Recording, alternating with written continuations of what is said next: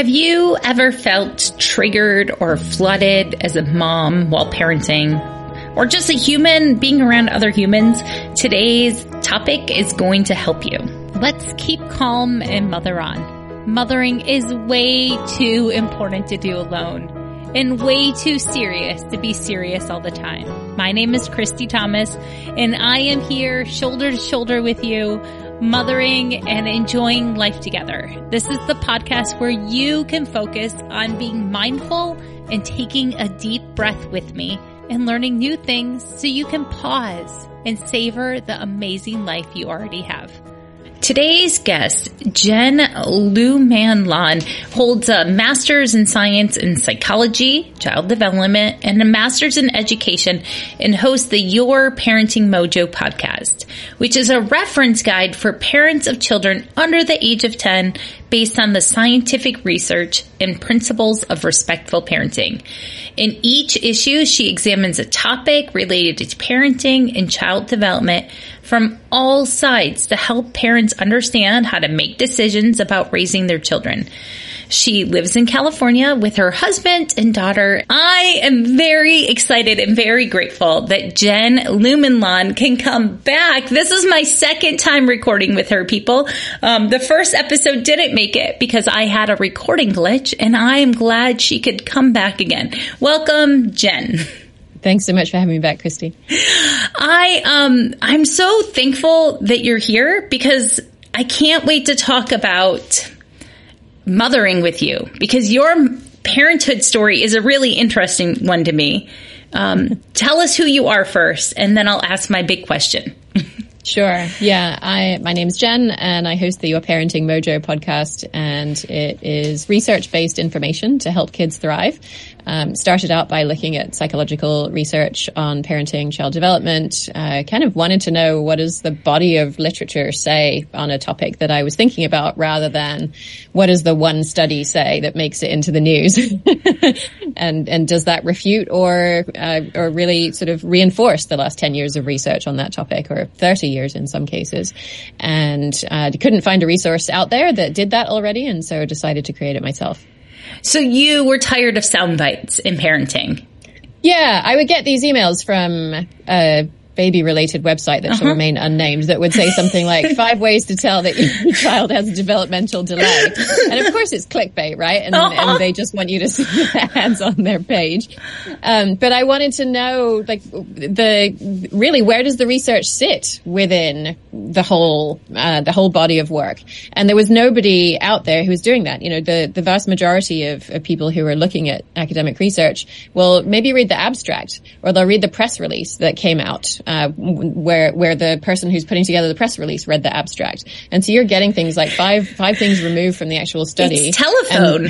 It's the telephone really game. Scientific telephone and the maybe the original author really heavily caveated the results and said, "Yeah, it's like this, and it's it's just about statistically significant." But the way they wrote it in the abstract really kind of reinforces how big it is, and everybody jumps on that, and all of a sudden you're getting something that seems way blown out of proportion than what the actual study found. That's super interesting. So you're a mom to a daughter. Mm-hmm. And so is that you were getting these emails and you were curious. Was parenting, mothering natural to you? uh, no, funnily enough.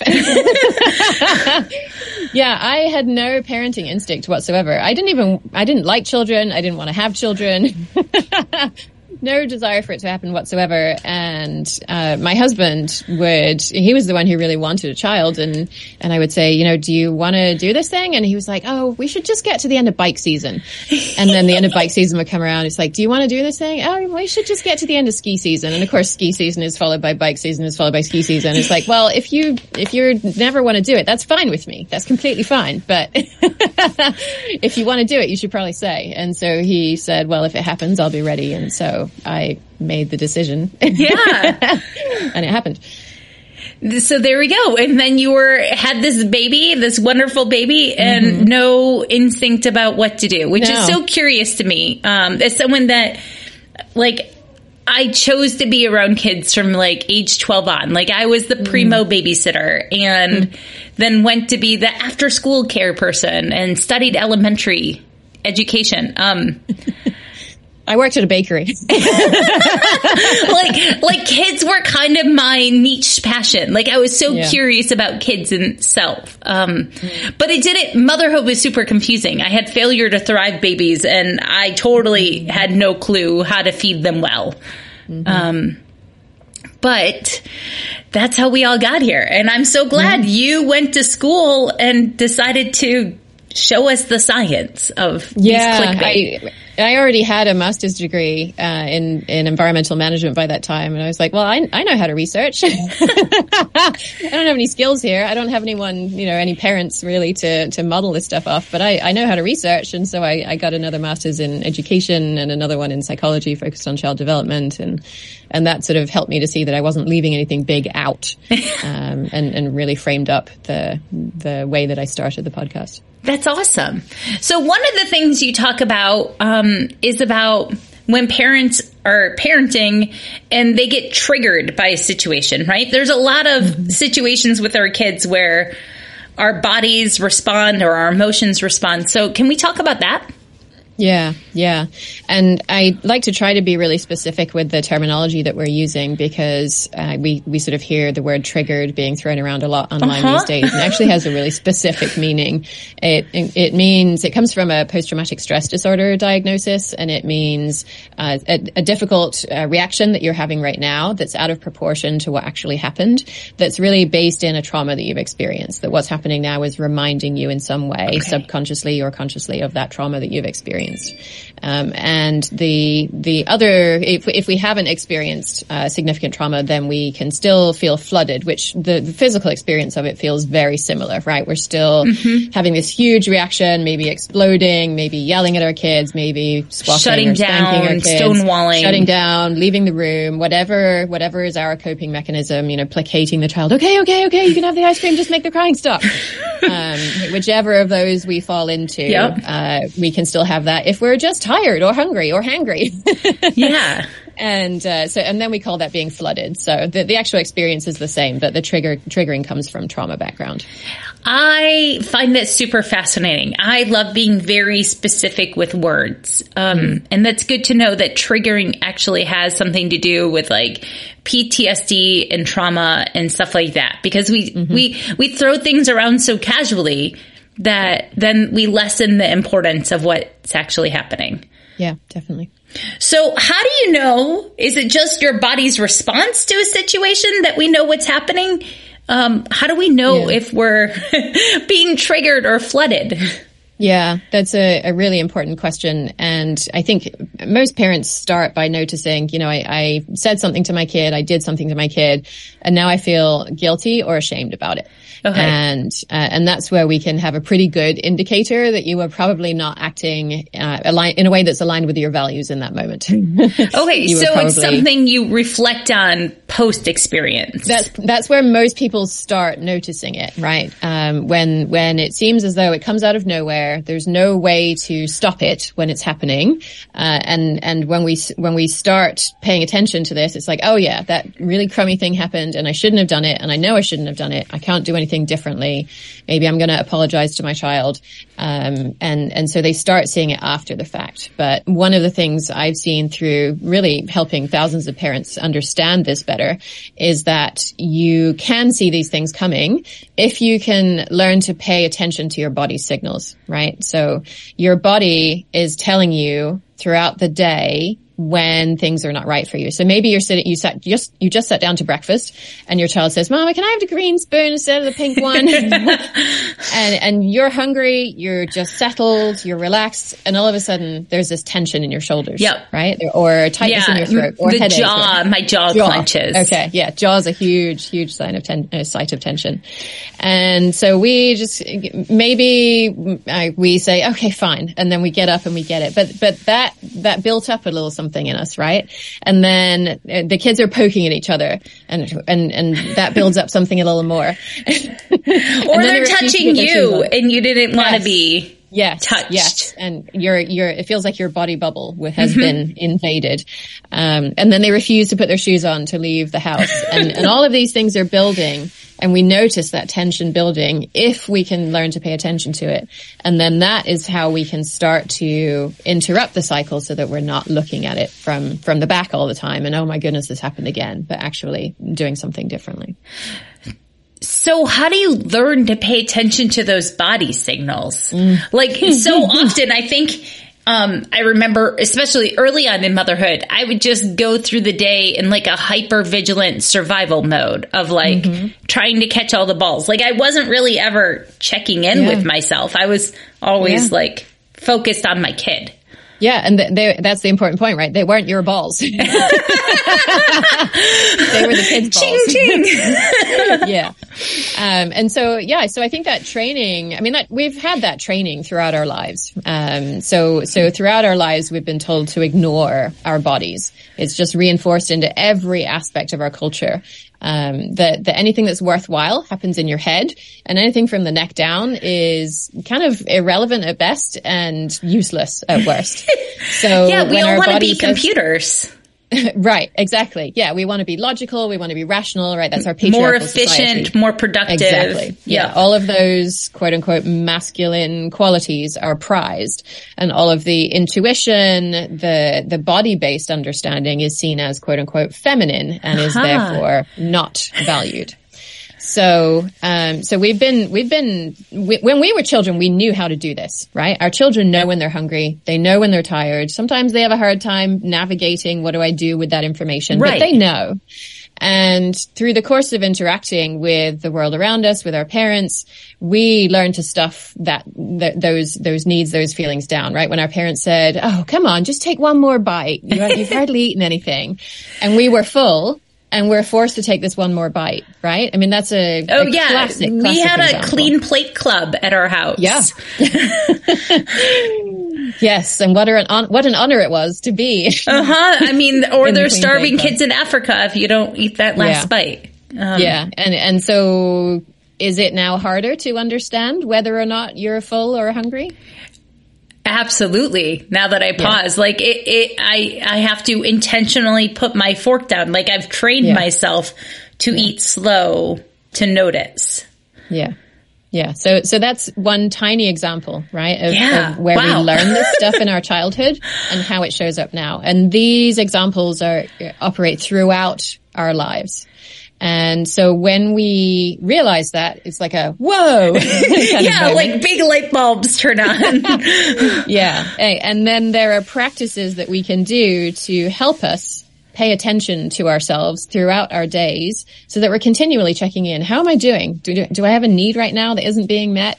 Can I take a step to meet that need so that we're operating from a more regulated basis more of the time and, and less likely to explode? And also we see it coming, right? We see the tension in our shoulders, in our throat, in our jaw, wherever it is for us. And we notice, oh, something's not right here. I need to take a pause. My body bubble's being invaded right now. I'm gonna, I'm gonna stand up so that my body bubble is safe. So yeah, and, and take that step so that we're not getting to that point where we're exploding at our children. Okay, so before we learn about how to be proactive about it, what mm-hmm. do we do after we've exploded? Mm. Yeah. So I think there, I mean, there's so much guilt and shame wrapped up in this, mm-hmm. right? It's, it's like, can, can, I just forget that this happened? Can I pretend that it didn't happen? If uh-huh. I pretend it didn't happen, will my child forget about it? You're, you're grinning at like, me like it's never like, like if they don't mention it again, can we just not? Yes. Yeah yeah, can we forget about uh-huh. it? Um, and I'm wondering if you think back to your childhood, if maybe there's an incident that seemed really big to you and your parent just kind of didn't really address it again. Oh, absolutely. And that's yeah. what I bring up every Thanksgiving, right? Uh, it's the one I bring up. I push the bear like, Hey, do you remember that one time? Yeah. Yeah. So, so it's still there for you, right? It's right. still yeah. unresolved. It still hurts. And that's what happens when we don't come back to it. When we can come back to it and repair with our child and even apologize and say, I'm so sorry that that happened um, and and and tell the story of what happened with our child. Right? You were, I, I, was in the shower and we were getting ready to go to grandma's house, and I came out of the shower and you must have found the glitter we were playing with yesterday, and all of a sudden there was glitter all over the floor and I yelled so loud and I'm so sorry. And, and we're pausing throughout that to, to to hear our child's version of the story if they if they have something they want to add so we're kind of co-telling this story together um, and that process really helps the child to integrate what happened so that it's not this thing that you bring up every flipping Thanksgiving for, for the rest of your life. Because yeah, we have repaired. I'm sure my mom's like, we should do this because she's going to listen to this episode. And then she's going to be like, so Christy. It seems like we have something to talk about. Yeah. And, and what you will probably find is, I mean, this is what, decades later? Yeah, absolutely. I'm 40 yeah. and this happened when I was like 10, I think. Yep. yeah. That, that, that poking it every Thanksgiving is not healing. It's not repairing. No. But that if you come back to this in a, in a not stressful time and just say, Hey, this is what that was like for me. And maybe your mom says, Hey, this is what that was like for me and uh, and and also I see your perspective, right? Mm-hmm. I can see how it was for you. And uh, are we still seeing this pattern? Obviously, you know, you wouldn't be having this conversation with your young child, but now right. that you're much older, are we still seeing this play out in our relationship in some way? Is there a request I would like to make of you to uh, to to be different, or is there something I'm going to do differently in our relationship so that we're really repairing that? And mm-hmm. then what you may well find is next Thanksgiving this is not a thing anymore. yeah, that that's an interesting idea. So it sounds like we can use the strategy of co-telling that story with mm-hmm. any age of person. Like if I yeah. feel flooded with my spouse and react poorly, or oh, a best yeah. friend, even right? Yeah. Um, yeah. It doesn't have to be a parent-child relationship to use. No, this it really doesn't. With. No, I mean, I, I did this yesterday with my husband. my, my daughter's just learned how to make crepes herself. Ooh. And so I, I was, I was doing work already. She is trying to follow this recipe that she's just about reading by herself. And so I'm kind of back and forth in between, uh, working and helping her. And she, my husband thought we were done. He comes in. Why is the stove still on? Yep. and I'm like, because I'm still using it. And so, you know, there was a little bit of back and forth there. And then just a few minutes later, I said, I'm sorry I snapped. And he said, I'm sorry too. And I said, I, I was having a hard time because I was, I was multitasking, which is always, always a recipe for what we call narrow window of tolerance.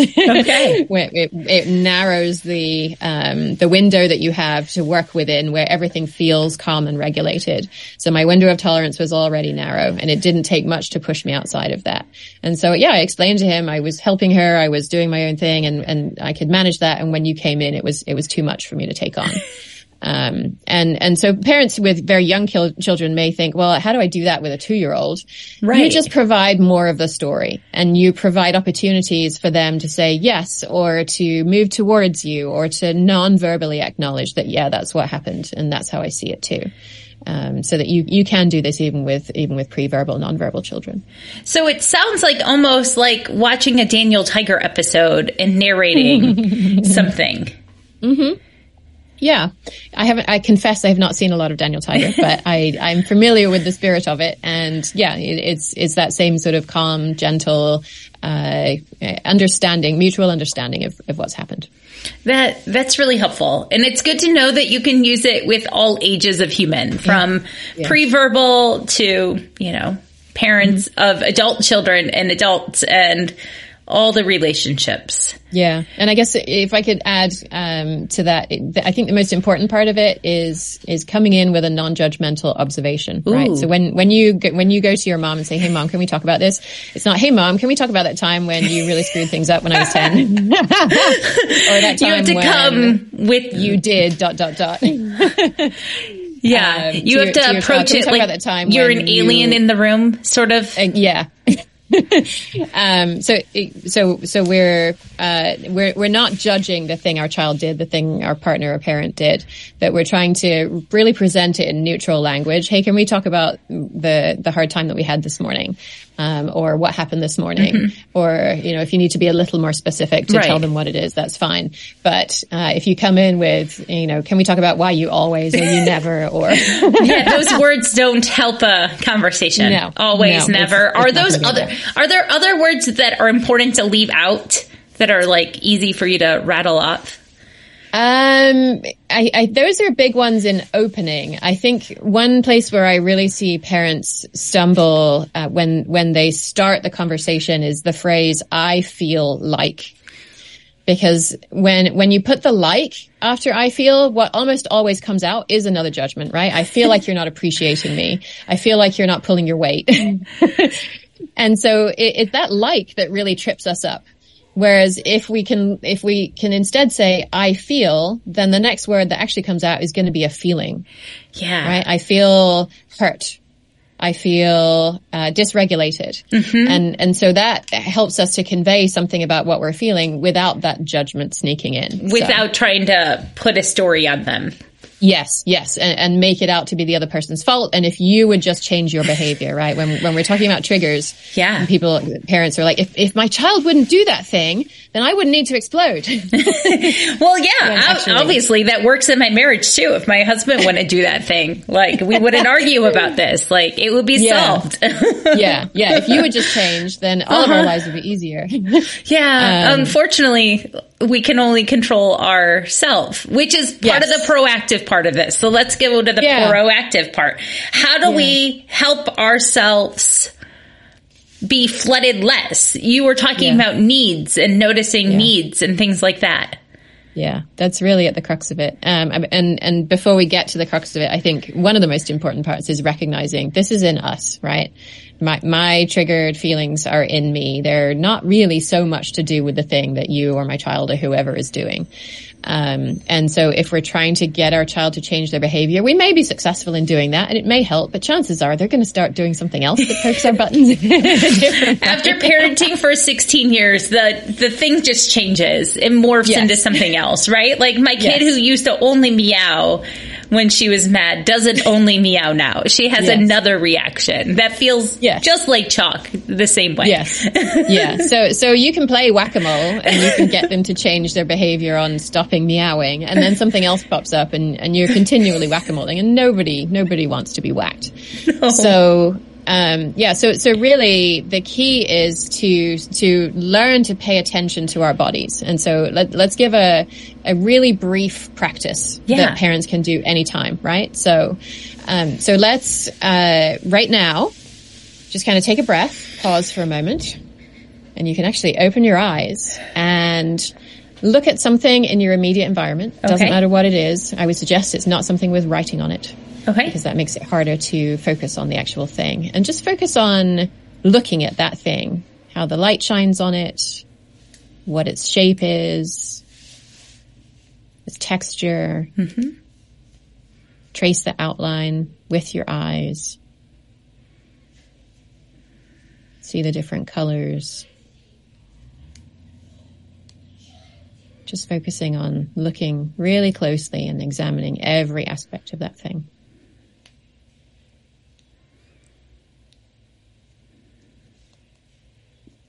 Okay. And what's different now than it was before? Um, my body feels quieter mm-hmm. and I don't have any active thoughts. right. Yeah. There's no, oh my goodness, if my kid doesn't learn to dot, dot, dot, then they will never be able to dot, dot, dot. Uh-huh. There's no catastrophizing. None of the things I should be doing, I'm failing at doing. It's quiet mind. And so what can we do with that quiet mind? We can check in with ourselves and say, Hey, how, how am I doing right now? Am I feeling anything? Am I feeling my jaw pain? Right. Right. That, that my clenching that means that something isn't quite right here. um, am I feeling tightness in my shoulders, headache? Am I hungry? Uh, do I, am I thirsty? Do I need to get a drink? What need do I have right now that isn't being met? And can I take a step towards meeting that need? And this was part of the big conversation last time that was like a huge aha for me. Mm. And I'm, this is why I wanted to make sure we had this conversation again was the fact that it may be hard for a parent to, a mother in particular, to identify what needs are. Yeah. Yeah. And the fact that being, having needs is just part of being human. Yeah. And, um, that moms are still human, right? Like we're mothering yes. and raising humans while being a human and we have to yeah. let ourselves be human. Yeah, despite all of society's messages that uh, we should give everything to our children and not have any needs ourselves, um, particularly if we're female identifying and we're supposed to manage the emotional climate of the family mm-hmm. and our needs come last. Yeah. And so when we're starting to think about our needs, most parents I work with uh, end up latching onto a strategy, right? Like mm-hmm. my my strategy is I I want 30 minutes to myself right now or I want to walk outside. Right. And what, if we can back that up to the level of needs, what is the real need that's underlying this, right? If I want 30 minutes to myself, is it that I'm looking for quiet? Is it that I, uh, am interested in learning something and I want to read while I'm in my 30 minutes by myself? What is actually underneath yeah. that? Um, and you can you can find needs lists online. Sometimes they can be long and a bit overwhelming. So when I work with parents, I tend to shorten them down into the most common needs that parents face. Um, and and really, when, when we look for that need, we find, oh yeah, I could be in my room by myself right now, or I could actually be out in the living room while my kids play nearby and listening to a podcast. So um, there are there are always many many many ways to meet a need. And I've experienced this during my husband's deployments that I realized I needed movement, um, mm-hmm. but movement was hard to get without childcare being readily. Yeah. And so yeah. I had to figure out like, oh, I could do yoga in the middle of the playground. Yes. And stand in a tree pose and practice balance things and be okay with that. Um, that while my kids were at the playground, I could do something for me. Yeah and still be yeah. safe with them. Yeah. And if, if your strategy was, I have to go for a run. yeah. Then, then it seems like there's no way to meet that need, to, to meet our child's need for play and, and joy and, and time outside. Right. And our need to, uh, for movement. But when you, when what you did was you, you saw that underlying need and you said, what are some of the many ways that I can meet that need? And you found one that can meet your child's need and your need at the same time. Yeah, it takes work. it does. It's it's a little harder in the beginning because we're so used to latching onto strategies.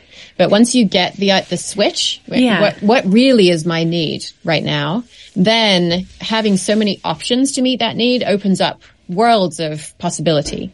Um, because when your children are doing things that are driving you up the wall, they're doing it to meet one of their needs. And we can almost always help them to meet one of their needs in a way that doesn't drive us up the wall. I think that's a light bulb moment. Can you say that one more time very clearly? so when our children are doing things that are driving us up the wall, they're doing it because it's trying to meet a need of theirs. So they're jumping on the couch. They're doing whatever you've told them to do 500 times that you don't like them doing. They're doing it to, not because they want to jump on the couch, but to meet a need for maybe joy and play and movement. Yeah. So when we see that underlying need, we can say, okay, is there another way that I can help you to meet that need? Maybe our, our couch is pretty fragile. So, but you can jump on the bed. the bed is fine. the bed is not going to collapse. So you can meet your need for joy and play and movement, and I can meet my need for respect for our property. And lo and behold, I don't, I don't get in a big tizzy about it. Yeah.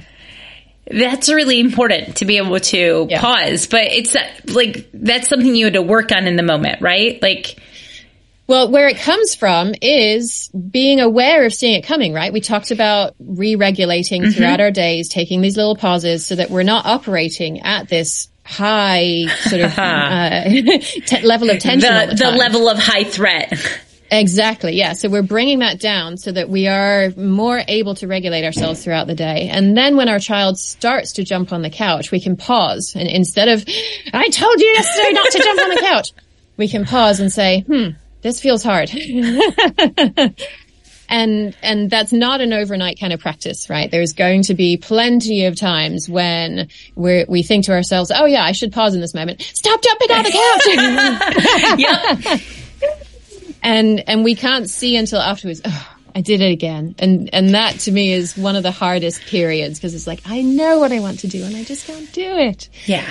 But if we keep focusing on it, we keep practicing, we create that little mini pause, mm-hmm. and from there we take a breath.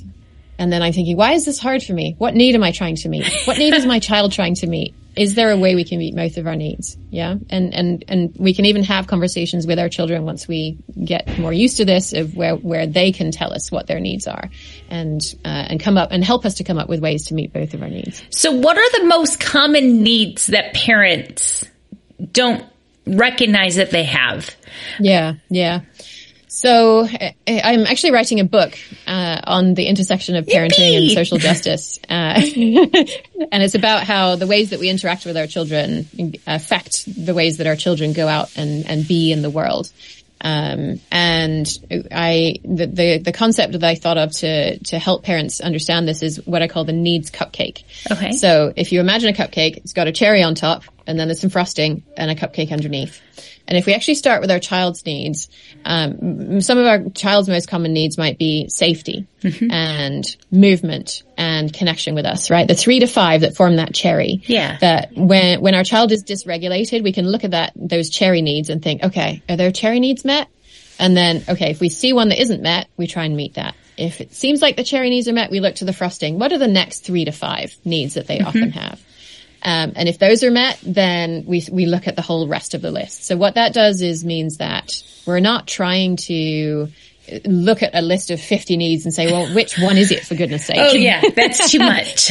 yeah, it, it's it's the same three to five, the same three to five, and then consider a broader list.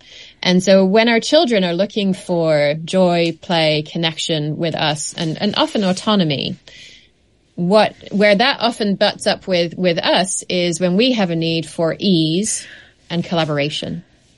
Right? Yep. I want my child to work with me on this. I want to feel as though we're on a team together and it's not me trying to get them to do something. And I want to feel more ease for goodness sake. Mm-hmm. and so what that helps us to do is to see, okay, when I can help my child meet their needs for joy and play and movement connection and, and autonomy, right? They get to actually make real decisions Yeah. about their lives. My needs for ease and collaboration get met as well as a byproduct of meeting their needs. And then my life gets easier. I love that ease can be a need. And that was Oh, yeah. mind blowing to me. Like I remember last time we talked, I texted a friend right away. I was like, do you believe it? Like is ease actually a need? Like I had to really Mm-hmm. wrestle with the idea that ease could be a need. Right, because our culture says that anything worth doing is going to be hard in some We do way. hard things. Yeah. Like all we the can do slogans. hard things. Yeah. Yeah, if it's not hard, you're not pushing yourself enough. Yeah. All the good things are hard in life. Yes. Yeah, it's not true. yeah. I, I really wrestled last time we talked about that. Um, Yeah. and, and so it's interesting to me. So if anyone else is struggling with the idea of ease, like getting out the door, I want to be easy. Right. Um, but like the idea that other parts, that ease could show up in other ways, Mm-hmm. um, is important to note. yeah. Yeah, it really is. So I have a challenge that I would love for you to coach me on.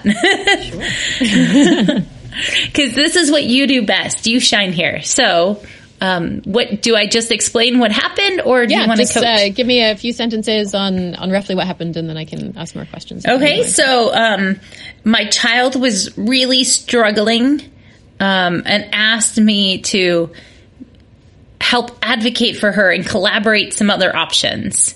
And so I worked with other adults that she was nervous to talk to and um, got a second option for her to choose from. And then, and then she said she didn't want it anymore.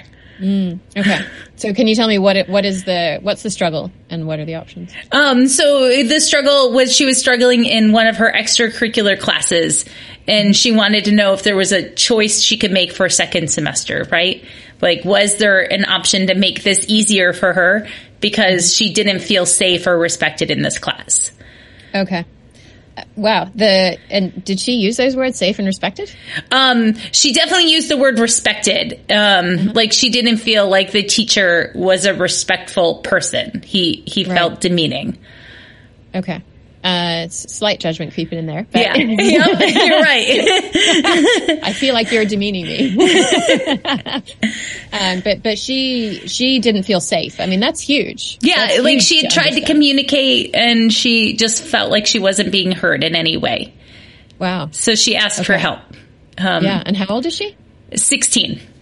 Okay. So she is right. older. But okay. I'm, I mean, these sort of situations come up from all sorts of things with our kids. They do, yeah. And, and so for parents who have younger children, you know, your child is not necessarily going to come and say, "I don't feel respected in my extracurricular class. I want to know what options I have." Um, they may ju- they may just act out. Right? Uh-huh. They, may they, may just say they don't want to go on. there. So we yes. were picking up on her body language the night before yeah. this class. When this yeah. class would come up on her schedule, that the night before she was an angsty person. Yeah. Okay, so that's great that you're you're paying attention to her body language, and that's helping her to pay attention to her body mm-hmm. language as well. And and you could even tell her, you know, it's something I noticed that you were walking around the house and your shoulders were tight or whatever it was, and so that she can see, oh yeah, when I feel that sensation in my shoulders, that means something isn't right for me, and and I can ask for help in in getting that need met. Yeah. So, um, so how, how was she feeling in when she was uh, explaining that to you? Do you think, and and, and how was she feeling about the class? Um, so I think she was frustrated mm. when she got what the other option would be. Okay. Um, and what are the options, just so that we can? Oh, she could either continue in the class or move it to an online scenario where she's stuck in a boring classroom yeah. with new kids she doesn't know again. Right. Okay. Um, okay. So, so she's frustrated. both options felt bad to her. Yeah. Yeah. Okay. So she's feeling frustrated, um, maybe a little overwhelmed as well. Like it, probably. If, if, yeah. Yeah. if our need for respect is not being met, it can feel overwhelming. Mm-hmm. Yeah. Um, and of course, uh, there's a teacher in, in this scenario as well. And mm-hmm. we don't know how they're feeling and what their needs are. Right. Uh, it's possible that it's a big class and they're struggling to c- convey all the ideas they're supposed to convey and uh, their need for competence in, in being a t- good teacher is not being met. Right. Um, and that's why they're using these uh, this language or whatever was happening that mm-hmm. your daughter was receiving as a lack of respect. I'm also curious about what was coming up for you when your daughter is describing this to you. Well, on some level, I was surprised that she thought she could have a change there mm was this old school kind of like, are you sure? Like we can just suck it up. It's not that many more days. Yeah. Um, and then the other reaction when she didn't like the B choice that was given was like, I've wasted all my time. Like I put my neck out and I made so mm-hmm. many phone calls here. I, mm. you've wasted my time now. okay. Yeah. So, so frustration from you as well then. Mm-hmm. Yeah. Any any anger there about wasting all that time and energy and effort? Um embarrassment, egg on my face, yeah. right? Like more of a like, ugh, I asked for a favor and yeah. I knew it was an unusual request. And and now you're just gonna like make I have to go say, no, we don't want it. Yeah. Yeah. Okay, super. Um, okay, and so we we identified a couple of her needs already. Uh, she wants to feel safe. She mm-hmm. wants to feel respected. Are yeah, she wants ease, I think. Ease, like, okay, yeah. Yeah. And she... also some sense of uh, connection with others, right? Because you mentioned that the right. online class yeah, because that was like the oh, yeah. but I do have a friend in that one class, like this one person who I barely talked to in that class mm-hmm. might be mad at me later. Right. Okay and then maybe also a need for learning, mm-hmm. right? I don't know what the class is. Does she does she does she like the class and what she's learning? No, it? no, it's just one of the okay. the things that you have to do sort of classes. Okay, okay. um, so so there there are needs in there as well, yep. right? Maybe for uh, grade point averages and there right, yeah. You, you don't want to well. right, and that was where the challenge came up. Was there was a missing assignment that she couldn't get erased, and it ended up as an incomplete, and then she couldn't mm-hmm. advocate for herself mm-hmm. um, because the person wasn't listening. Mm-hmm. So yeah, that's okay. where it all started. Mm-hmm.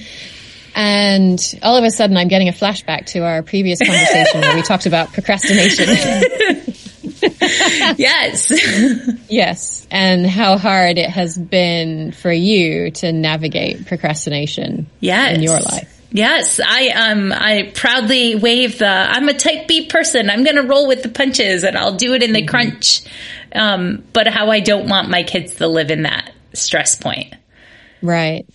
Yeah, because there's so much shame in being perceived as a procrastinator, Mm-hmm. as somebody who can't get it together on time, do Yep. the required work. Yeah. And so you're trying to protect your child from experiencing that hurt and shame. Yes. And then inner judgment of like everyone else can do it. Yeah. This is a flaw uh, on my behalf Mm-hmm. and something I have to fix. Yeah. So all of that is there as we're Absolutely. talking. There are so many layers, Jen. Yeah. Yeah. Um, and it seems like it should be so simple. Like just, just take the flipping class for goodness sake. It's only a few more sessions. Why yeah, is it a like just deal? come on, man. Yeah. You never have to Yeah. take this class again. Just Yeah. um, it, and if we don't identify all of our needs in this situation, then it's, it's much harder to find a solution that actually works. Because if, like, for example, if we had not talked previously and I had not suddenly had the flash of recollection about procrastination and that was there, but it wasn't acknowledged, then we might come up with a potential solution. And you might even think, yes, that will work. And you try it. And then, and then the procrastination thing is still there underneath and Yep. that need isn't met. And it's like, this doesn't work. This sucks. I, I, I, my need is not being met and I don't really know why because I don't know what my need is, but I just know this isn't working. yep.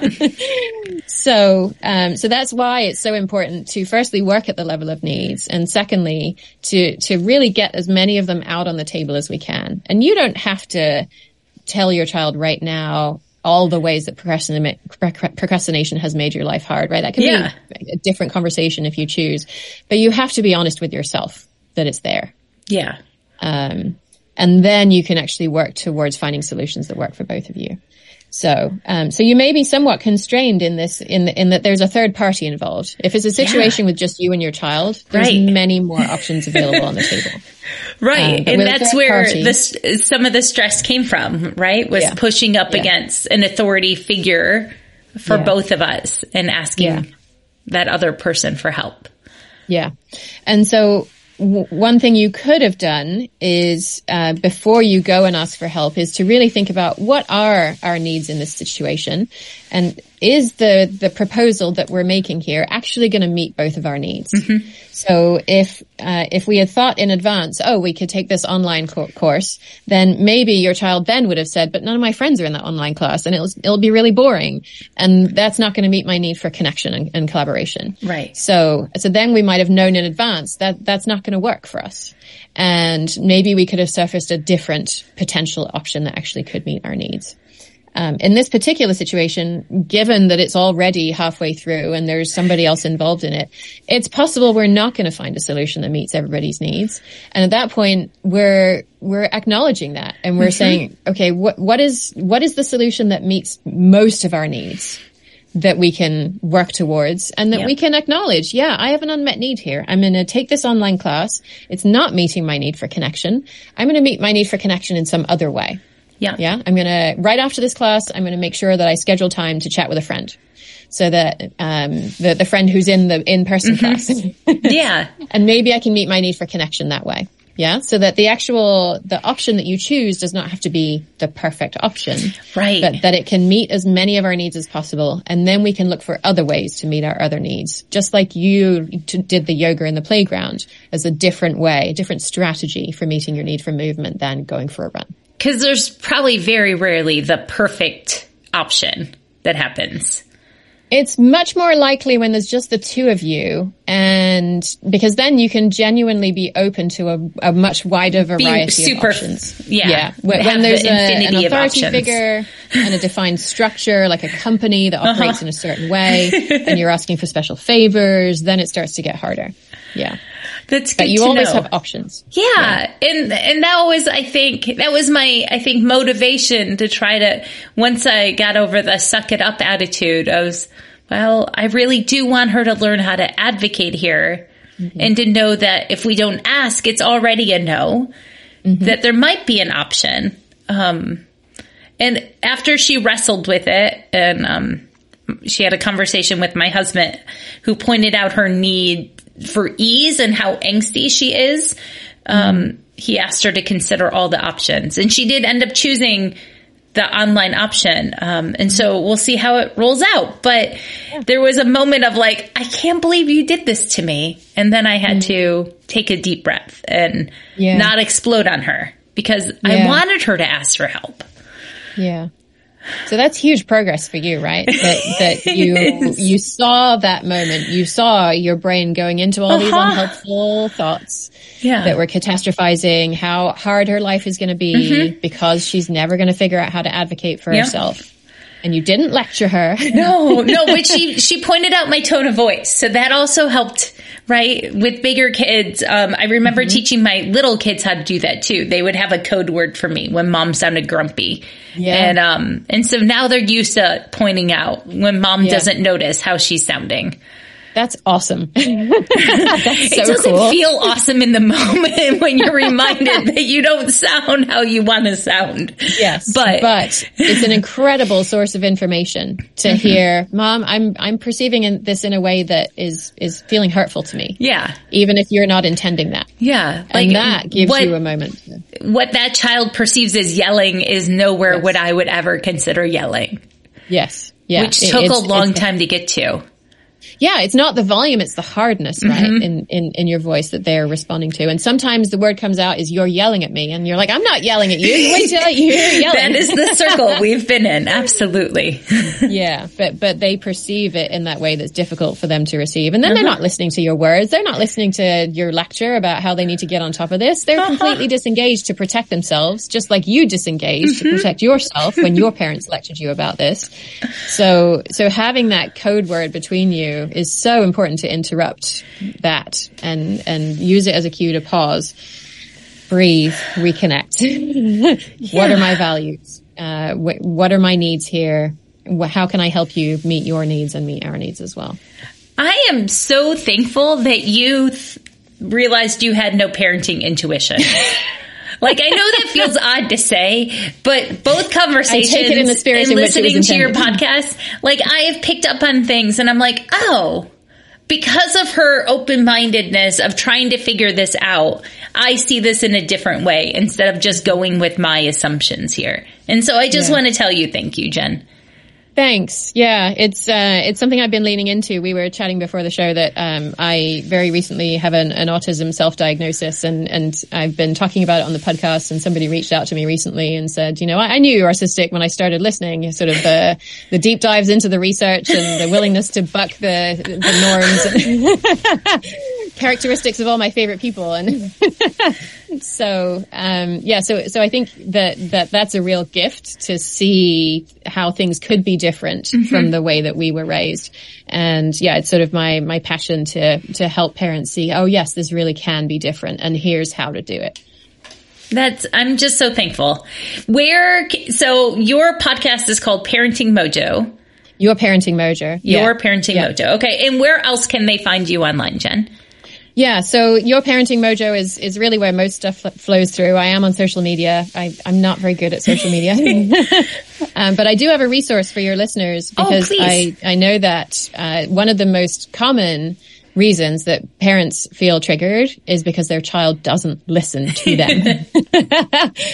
and so I have a free cheat sheet called 13 reasons why your child doesn't listen and what to do about each one that really uh, walks you through a lot of the tools that we've talked through here today. And that's available for free. Awesome. And it's at yourparentingmojo.com forward slash keep calm mother on. Awesome. Thank you. And and every episode here wraps up with a self care idea and a family fun idea. So, what are you doing for self care right now, Jen?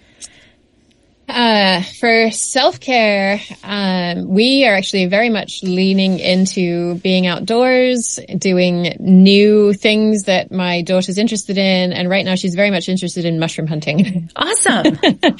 she doesn't like to eat the mushrooms, but she likes to find them. And, uh, and very often I get poison oak. So then that's fun afterwards as well. But, Um, but there's something about being outdoors with your eyes scanning the ground Yeah. that very much uh, feels the same way I think that you experienced when you were looking at the object in front of you. Yeah. So it's a very grounding practice. Awesome. Is that your family fun too? Just being outside and exploring? Yeah, yeah, and uh, and and being present with each other, right? So so many of the struggles we have happen when we're multitasking, when we're trying to do more one, more than one thing at once, and so mm, I think the the way that we uh, try to have fun with, with each other is really do one thing at a time, and when we do that, everything, even just hanging out in the house, becomes more fun as well. Absolutely. When we can give our full attention to someone, it feels like a real gift. It it is it is it feels like a gift because it is a gift. Well, thank you. And, um, I, yeah, thank you for helping me figure out needs again. Like I said, last time we recorded this, I went and had like a major chat fest over text message. Like, I can't believe this. Like, you should go check out her blog and her podcast. And, and what do you think about this idea? And my friends were like, yeah, that's obvious or no. So I can't wait to hear how people receive the idea that moms have to be human. All parents get to have needs. And it's really important to start with what do you need? It's it's the the key to everything. It really is. Thank you. You're welcome, Christy. It's great to be here.